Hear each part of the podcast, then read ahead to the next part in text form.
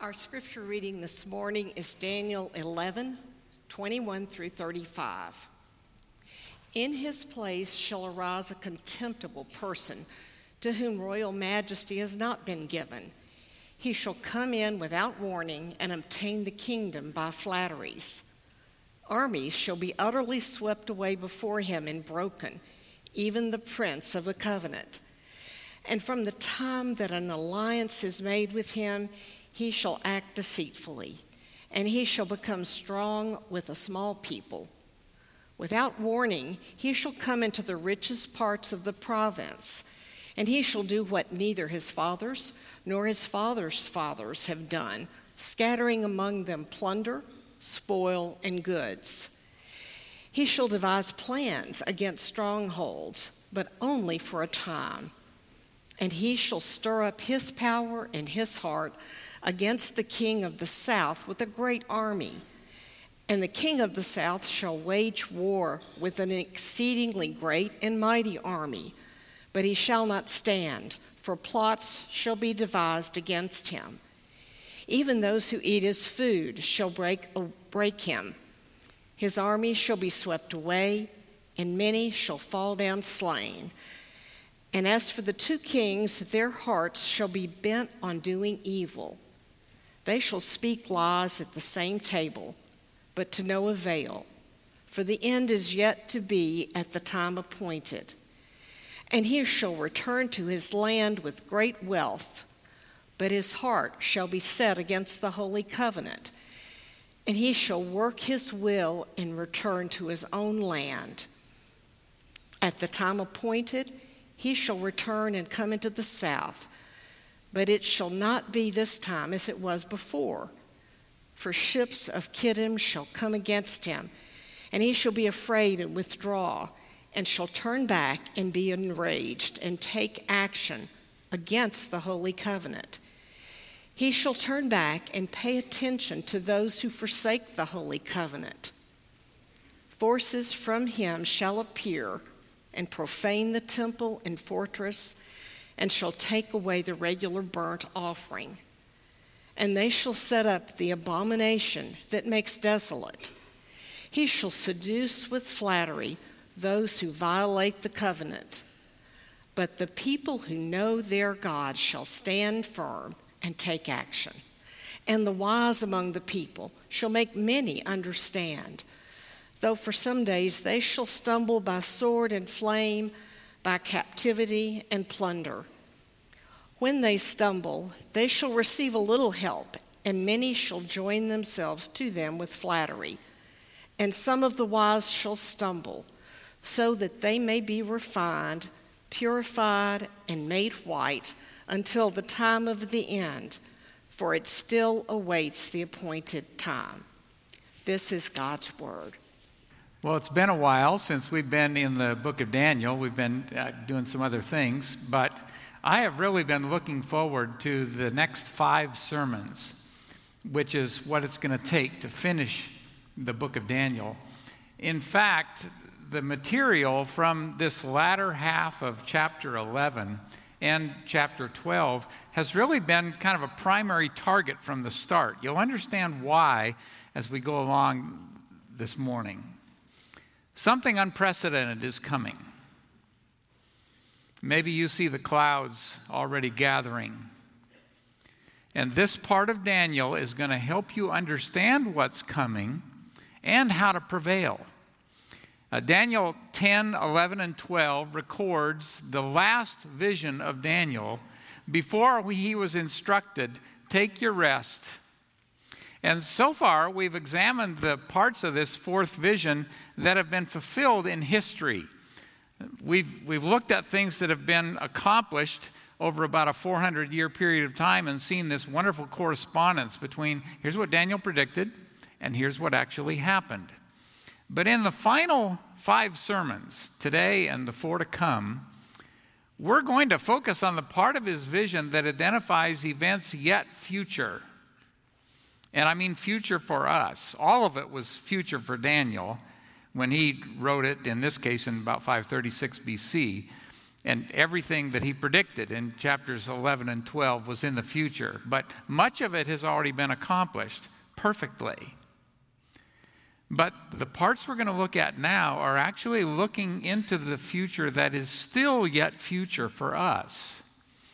And so, last time we did a sermon, which was about two months ago on Daniel because of the other things we were doing, uh, we looked at the passage that Carol just read, verses 21 through 35, and we looked at the correspondence between the events in that chapter that were predicted and what actually happened.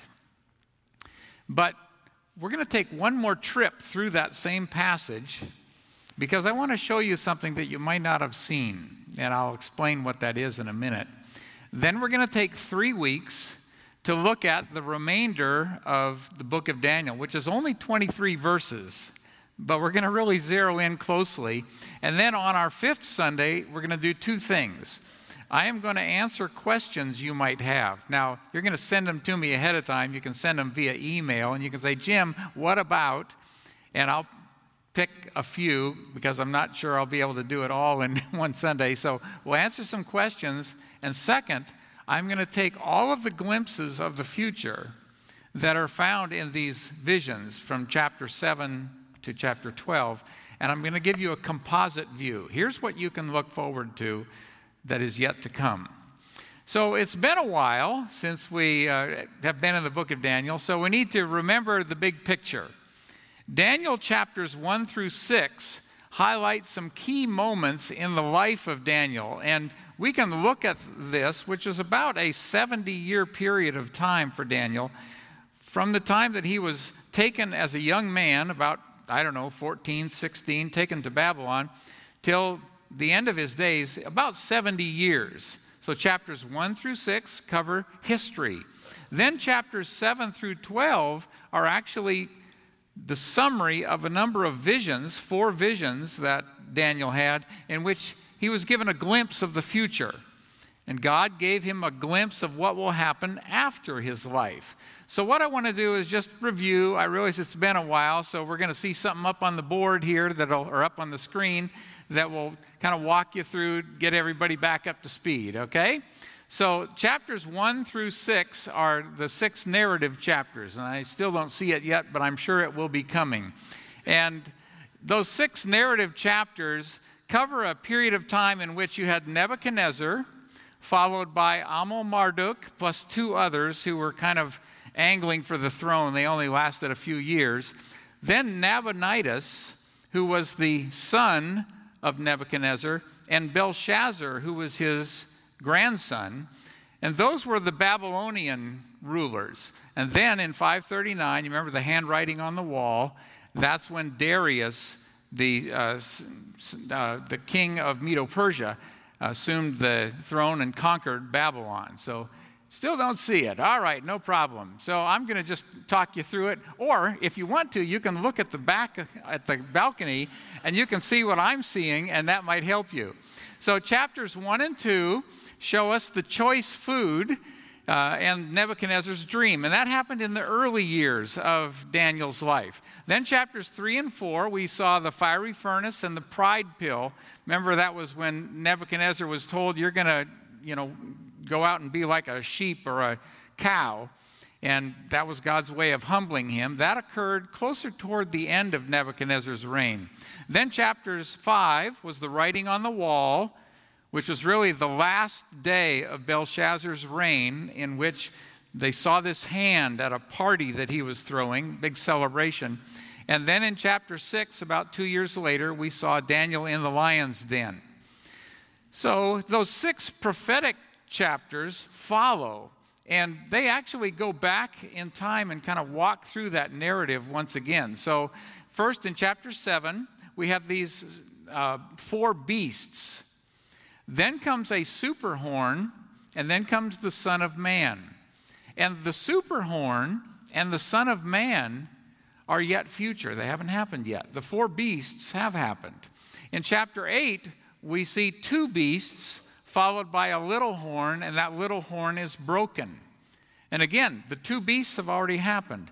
But the little horn that is broken, that hasn't happened yet.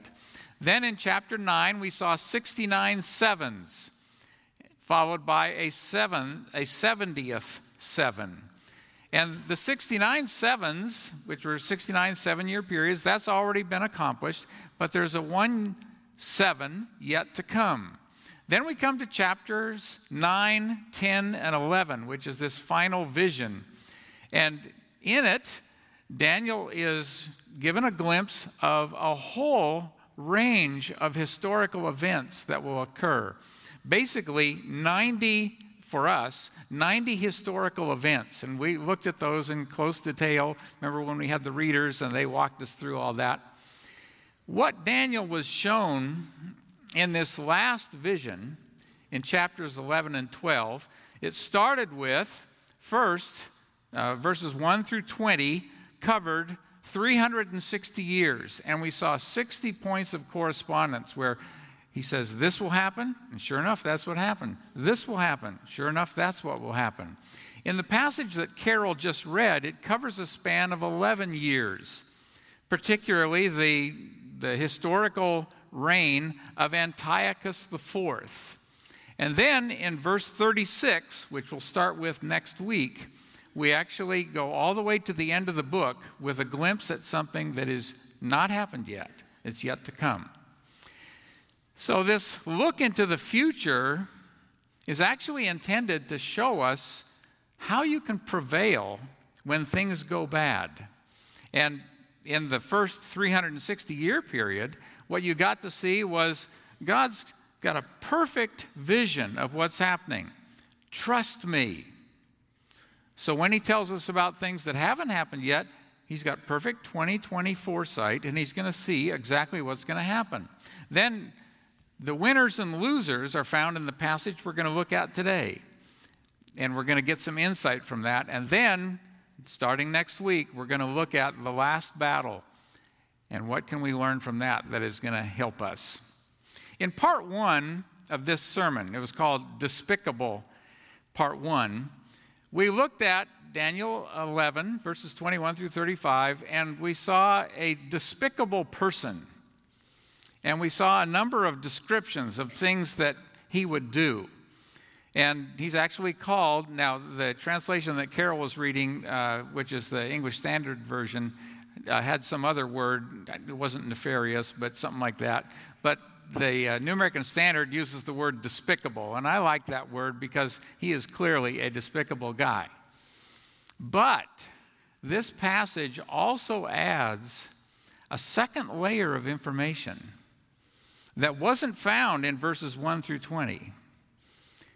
What we're going to learn, and we're going to go back through the same material, but I'm going to show you three things that you may not have seen. And basically, what it is telling us is here's how God's people are going to be tested, and here's how God's people will prevail.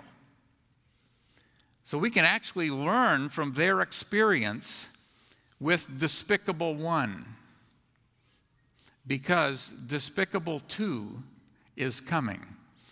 What methods did Despicable use against God's people? How did some people do poorly? How did some do well? Uh, we need to watch and learn. We need to understand this. Now, this is history, but we're going to get some glimpses of ways in which God's people in this history did well. So, last sermon, that we did, we looked at the historical events. Basically, we saw in verses 21 through 24 the rise of Antiochus Epiphanes. He was a despicable schemer from the start. He angled his way into getting the throne. He didn't, you know, ascend through the normal means. He wasn't elected.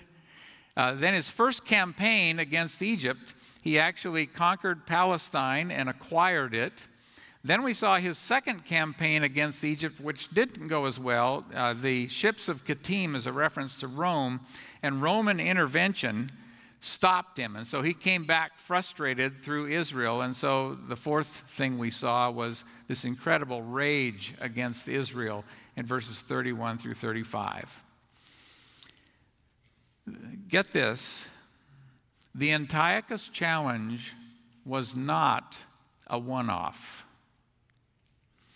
In Daniel 11 33, 31, we read, and they will set up the abomination of desolation. This is a reference to something that Antiochus did. Uh, his, his basic philosophy was I'm God, and I'm going to set up an idol as a symbol of you worshiping me. And so he replaced the worship of God with worship of himself, and he used an idol that he placed in God's house as his centerpiece. That was this abomination of desolation that was erected in 167 BC. Jesus, 200 years later, said this Therefore, when you see the abomination of desolation, which was spoken of through Daniel the prophet, standing in the holy place, let the reader understand. Then those who are in Judea must flee to the mountains. Did you get what Jesus just said? Despicable one was despicable one. There's another one coming. I'm going to call him despicable two, or you can call him despicable 2.0. And Jesus, who is a perfect prophet, is predicting that history is going to, maybe it doesn't repeat, but it echoes. And something of what was experienced in this round is still yet to be experienced. And actually, it hasn't happened yet. A second despicable person is coming who will basically adopt the Antiochus model of replacing worship of God with worship of himself, and he will use an idol as his centerpiece. And his presence represents a clear and present danger for Jesus' followers. So, let's take a second pass through Daniel 11 21 through 35, and let's examine some details about how some in Israel got it right, because some did with Antiochus IV. There were some who were not persuaded, who were not sucked in to what he was doing. So let's figure out how they did it. Now, some did blow it, but some did not. Let's figure out how they did it because Jesus says Antiochus II is yet to come. Now, before I answer that question, I got to say one other thing. Is it possible that this is avoidable? I mean, you're describing things getting really bad, and then really, really bad, and then really, really, really bad. Is it possible that's not going to happen or that's not where we're going? And I have to acknowledge that there are numerous instances in which God delivered wake up calls that were ignored. For example, before the flood, Noah preached for 100 years. Sodom and Gomorrah, he sent two messengers. Uh, Egypt, at the time of the Exodus, he sent Moses but nobody paid attention. But there was a city by the name of Nineveh. And there was a guy, he was God's man. He had some attitude problems, but he was God's man named Jonah. And Jonah, after God helped him get sorted out, you know, three days in the belly of a fish will do that to you. Uh, after God got him sorted out, then he went to Nineveh. And he issued a warning. He said, You've got 40 days. If you don't get right with God, you haven't gotten right with God. This is what's coming. And then we read in Jonah 3, verses 8, 9, and 10. This is what the king said. He issued a decree. I want you to imagine, if you can, as I read this, imagine, for example, the President of the United States issuing a decree like this. I hereby declare Man and beast must be covered with sackcloth, and let men call on God earnestly, that each man may turn from his wicked way and from the violence which is in his hands. Who knows? God may turn and relent and withdraw his burning anger, so that we will not perish. Can you, can you imagine that? When God saw their deeds, that they turned from their wicked way. Then God relented concerning the calamity which he had declared he would bring upon them, and he did not do it. So I am acknowledging the possibility. I think it's a remote possibility. I mean, as I told you to think, you know, imagine a president of the United States saying something like, We have done wrong by God. We need to acknowledge that. It's possible. But short of a Nineveh revival, the clock is ticking. So you need to be prepared. In Daniel 12:10, we won't get there for a few weeks. We read this. But it's describing this future that is coming. It says, "None of the wicked will understand. The people who are living in a way that is dishonoring to God, they're going to be clueless. But those who have insight will understand. The majority of people, as we are coming to this incredible day, will be totally clueless, in the dark. There will be some who will get it. And I want you to be among those who get it. Will it happen in our lifetime? I don't know. But I desperately want you to be ready if it does. You know, in that passage, it says, None of the wicked will understand, and it's a Hebrew word, bin. Bin is a word that refers to the ability to discern, to make connections says none of the wicked will mean none of the wicked will make connections between what god's word says and what's going on. They can't distinguish between what is good and what is evil and they can't distinguish between what the word says and what's happening all around them. It says those who have insight that's the hebrew word sakal. And that word refers to biblically informed convictions. You're willing to die for what you are convinced the word says. That's sakal. So it's saying none of the wicked are going to make connections, but those who have biblically informed convictions and are willing to die for it will understand. Being, they will make the connections.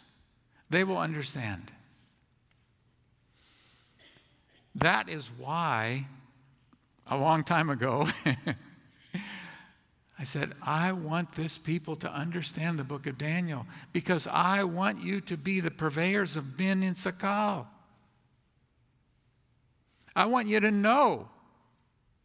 And knowing to be prepared with biblically informed convictions that you will die for, if that's what's called for. In uh, chapter 12, verse 3, here's another appearance of the word sakal. It says, and this is referring to this future day that is coming, those who have insight, sakal, biblically informed convictions, those who have insight, get this, will shine brightly like the brightness of the expanse of heaven. They're going to be like light bulbs in a dark place. I want you, and this is part of the reason why we've been in the book of Daniel, all looking toward this last section. I want you to be wise and to shine when things go dark. Now, I realize what I've been saying is pretty intense. So, it's Father's Day. Let me just use a little dad humor, okay? And uh, this will be my one humor moment or attempt. So, What I want you to do is be people that we could say in the morning, wise and shine. Okay, it was about like dad humor. So, anyway, yes, you need to be those who are sakal and who will shine brightly. You are wise with biblically informed convictions. So, wise and shine, that's where we're headed. All right, the core challenge with Antiochus is that he used a self centered religion as the primary vehicle for expanding his power. Basically, he said, I'm your God. And he enjoyed a season of success. Uh, morality was redefined. He actually made it illegal to obey the first and second commandments. If you do that, you potentially put your life at risk. You are a threat to society. You need to be done away with. So, what can we learn about how Old Testament saints dealt with this first despicable person? And I'm going to identify for you three threats and three strategies that are embedded in the passage that we just read. The first one is the threat is commitment that costs. I'm committed to Christ. But now, when it becomes costly, am I? So that's the first challenge. Now, it shows up in several of the passages that Carol read. It says, for example, in Daniel 11 24, in a time of tranquility, he will enter the richest parts of the realm and he will accomplish what his father never did, nor his ancestors. Get this, he will distribute plunder, booty, and possessions among them. So, what he's doing is he's redistributing wealth. He's taking it from those oppose him and giving it to those who are his supporters. He's buying loyalty with benefits. A modern equivalent would be dialing back to devotion, your devotion to Jesus in order to limit material consequences.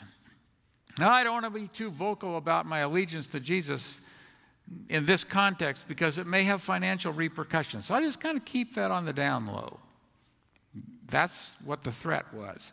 Another passage, this is uh, Daniel 11:30 with the ships of Kittim. This was the Romans when they found out about what he was doing, they sent a fleet and it totally thwarted his plan to conquer Egypt. And so he came back frustrated back to Palestine, and it says this he would show regard for those who forsake the Holy Covenant. He favors sellouts. Here's someone who says, You know, I was a follower of God, but no, I've decided, you know, that's just so restrictive.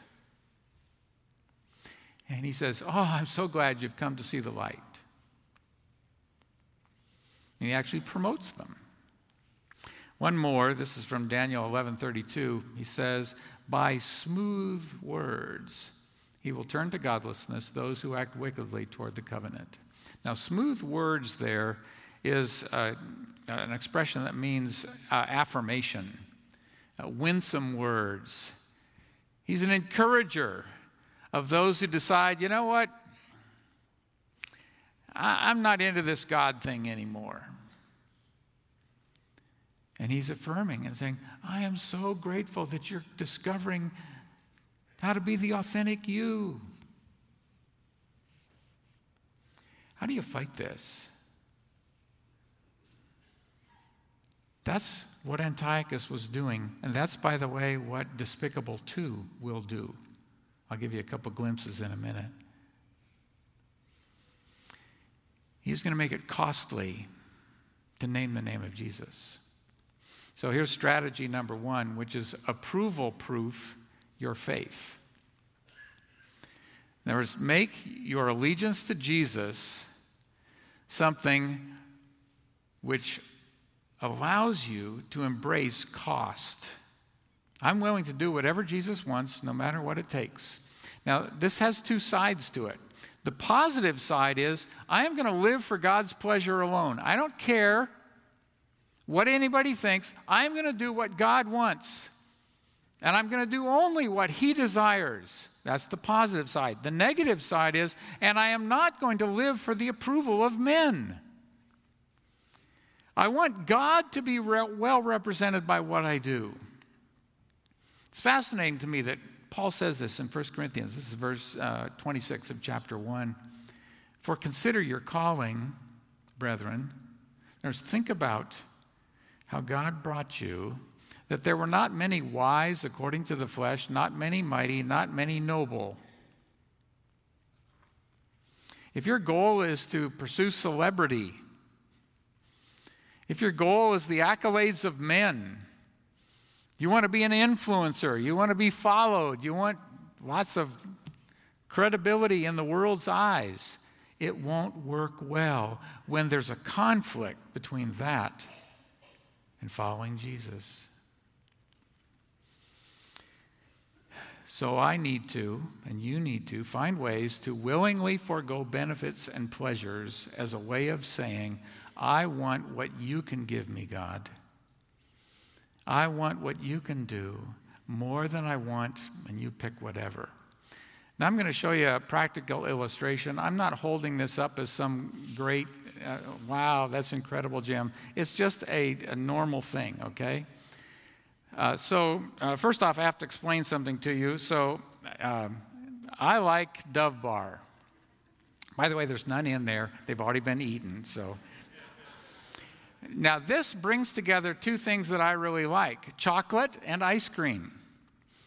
And so, about three or four months ago, how many of you identify? Come on, go ahead. Okay, this is good. All right, I want to be alone in this. So, for example, on a Sunday afternoon, I've preached the sermon, I'm kind of kicking back. My entitlement is a dove bar because it brings together both chocolate and ice cream. Love it. So, this is maybe, I don't know, three or four months ago. Uh, I was thinking, God, I need you to be Baal Perazim, Lord of the breakthrough. I need some breakthroughs. Uh, as it relates to family, there are doors that I am pleading with you to close. There are other doors that I'm pleading with you to open. And so I want to fast until that happens. But I also knew this could take months, I don't know, maybe years, I don't know. So I didn't decide I will fast all food because I didn't think I had it in me to do that. I've done fasting for days with no food, but never for weeks or months. So basically, what I said is God, I am going to fast from chocolate and from ice cream for however long it takes until you will answer these prayers for breakthrough. Now, for some of you, that was a problem because you invited us to your home for dinner, and when it came to dessert and you had chocolate and ice cream, love it. I said, I'm sorry. but every time I thought of chocolate and ice cream, which was often, that prompted me to say, God, I am desperate for you to work on this front, on this front, on this front. And what I was choosing to do in a very, frankly, very simple way is say, God, I want you more than I want Dove Bar. And I, you know, I, how did it turn out, Jim? I'll put the box away so I'm not tempted. Uh, God either closed or opened 15 doors in ways that were incredible, blew my mind. And so then I had a dove bar to celebrate.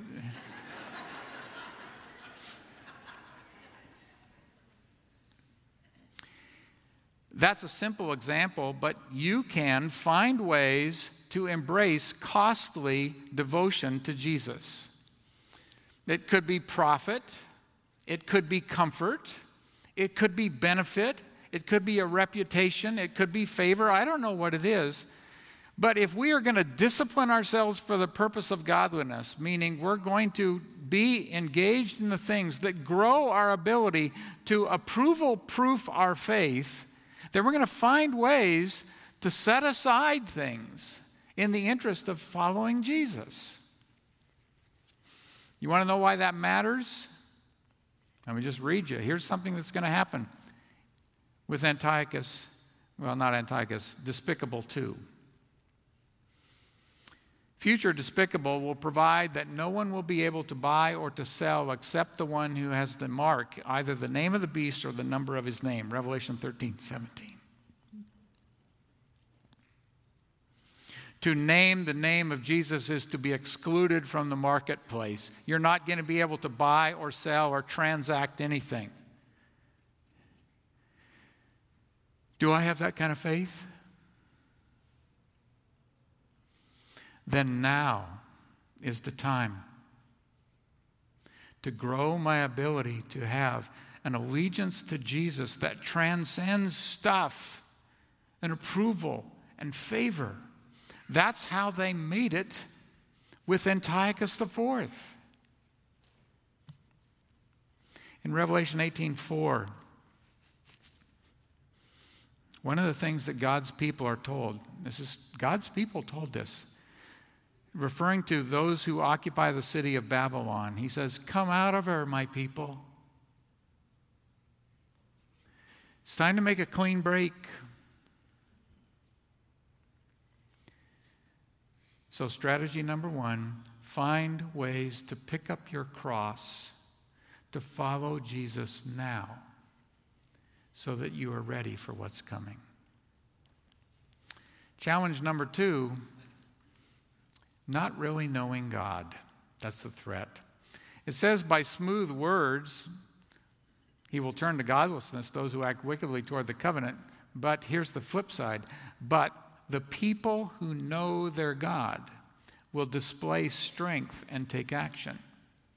A specific class of individuals will go beyond mere quiet conviction to bold deeds born by strength of character. And where does that come from?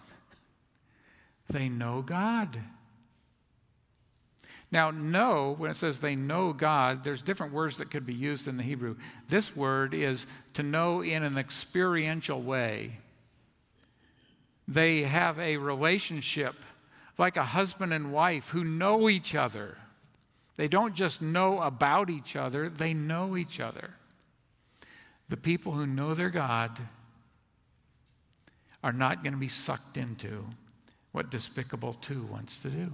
So, strategy number two deepen your relationship with and your understanding of God. Tighten your grasp of God's character. Grow in your appreciation of who He is and what He's done and what He stands for and the place He should occupy in your life. We are in a world in which people are increasingly enamored by my truth. And the people who will prevail under Despicable 2 are saying, God's truth. I want my life to be ordered by what God says. The world someday will say, the world is going to say this, Revelation 13 4. And they worship the beast, saying, Who is like the beast? And who is able to wage war with him? Nobody can take him on. But we know Psalm 113, 4 and 5 the Lord is high above the nations, his glory is above the heavens. Who is like the Lord our God? Who's enthroned on high? The people who know their God are going to make it. Thus says the Lord, let not a wise man boast of his wisdom, and let not the mighty man boast of his might, let not a rich man boast of his riches, but let him who boasts boast of this that he understands and knows me. That I am the Lord who exercises loving kindness, justice, and righteousness on earth, for I delight in these things, declares the Lord. So, for me, one of the things this means is turn off the cell phone. In fact, I have a Faraday bag. Do you know what a Faraday bag is? Anyway, it's something that I can put the phone in that isolates it from, from all electronic signals so it won't beep and beckon me. And then what I do is I open the Word, try to do this every day. I'm not going to tell you every day, but, and I ask this simple question God, would you please show me something that you think I need to see? And He does. That's who my God is. That's who your God is. Think of the husband or the wife who loves knowing what pleases their spouse. And then I can do something that I know she's going to like. That's the kind of relationship we need with God, where we know Him and we know what He likes, and we have no greater joy than this than to do what pleases Him. The people of whom that can be said are the people who will flourish when Despicable 2 comes around. Challenge number three is target avoidance. Now, this one's going to be hard.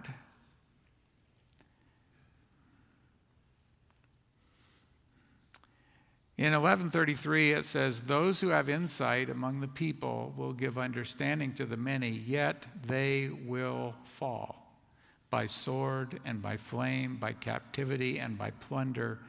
And by the way, to fall by plunder means they, they've taken all your stuff. You don't have anything to live on anymore.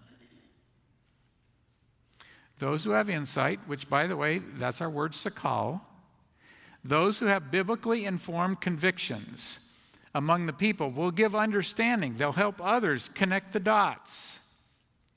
Yet they will fall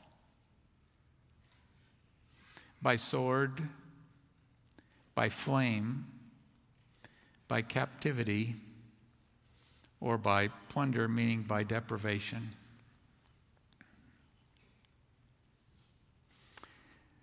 Baldwin has a quote Daniel and his friends had been delivered by unusual divine interventions from death. But the warning here is that this will not always be the case. Sword and flame, captivity and plunder sum up the suffering of faithful men and women. In the next four sermons, you're going to hear from people who are dealing with this right now. But it's going to ramp up.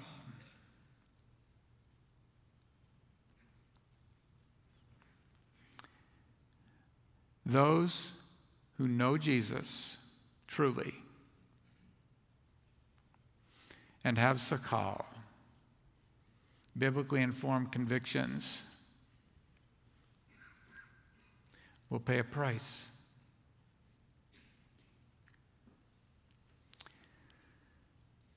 I'm grateful for an amazing glimpse behind the curtain two verses later. Listen to this. Yes, I'm inserting that word there. Yes, some of those who have insight will fall. But get this in order to refine, purge, and make them pure until the end time, because it is still to come at the appointed time. What he's saying is these trials, the flame, the sword, the plunder are going to work on me and make me more the man God wants me to be. So, strategy number three recognize that persecution and trial produce purity. Yeah, Despicable 2 and his minions are going to have a way with God's people. But no matter what they do, and I'll just speak for myself, no matter what they do, I win. Because whatever they do helps me to become more the person God wants me to be. This is James 1 2 in its purest form. Count it all joy when you encounter various trials. There, celebrate. Yay! I'm getting the hammer. Count it all joy when you encounter various trials, knowing that the testing of your faith produces endurance. And let endurance have its perfect work, that you would be perfect and complete, lacking in nothing. Everything that the enemy throws at me has already been father filtered. Okay, yes, yes, that will produce something good in Jim. I have been shocked amazed, and encouraged as I have watched ways that I have had to walk through deep waters, and those around me have had to walk through deep waters, and I've seen God produce things that would never have otherwise been produced. Don't fear persecution, it is your ally. It will produce a more precious faith. And anyone who opposes you is actually serving you. They, they think they're harming you, they're not.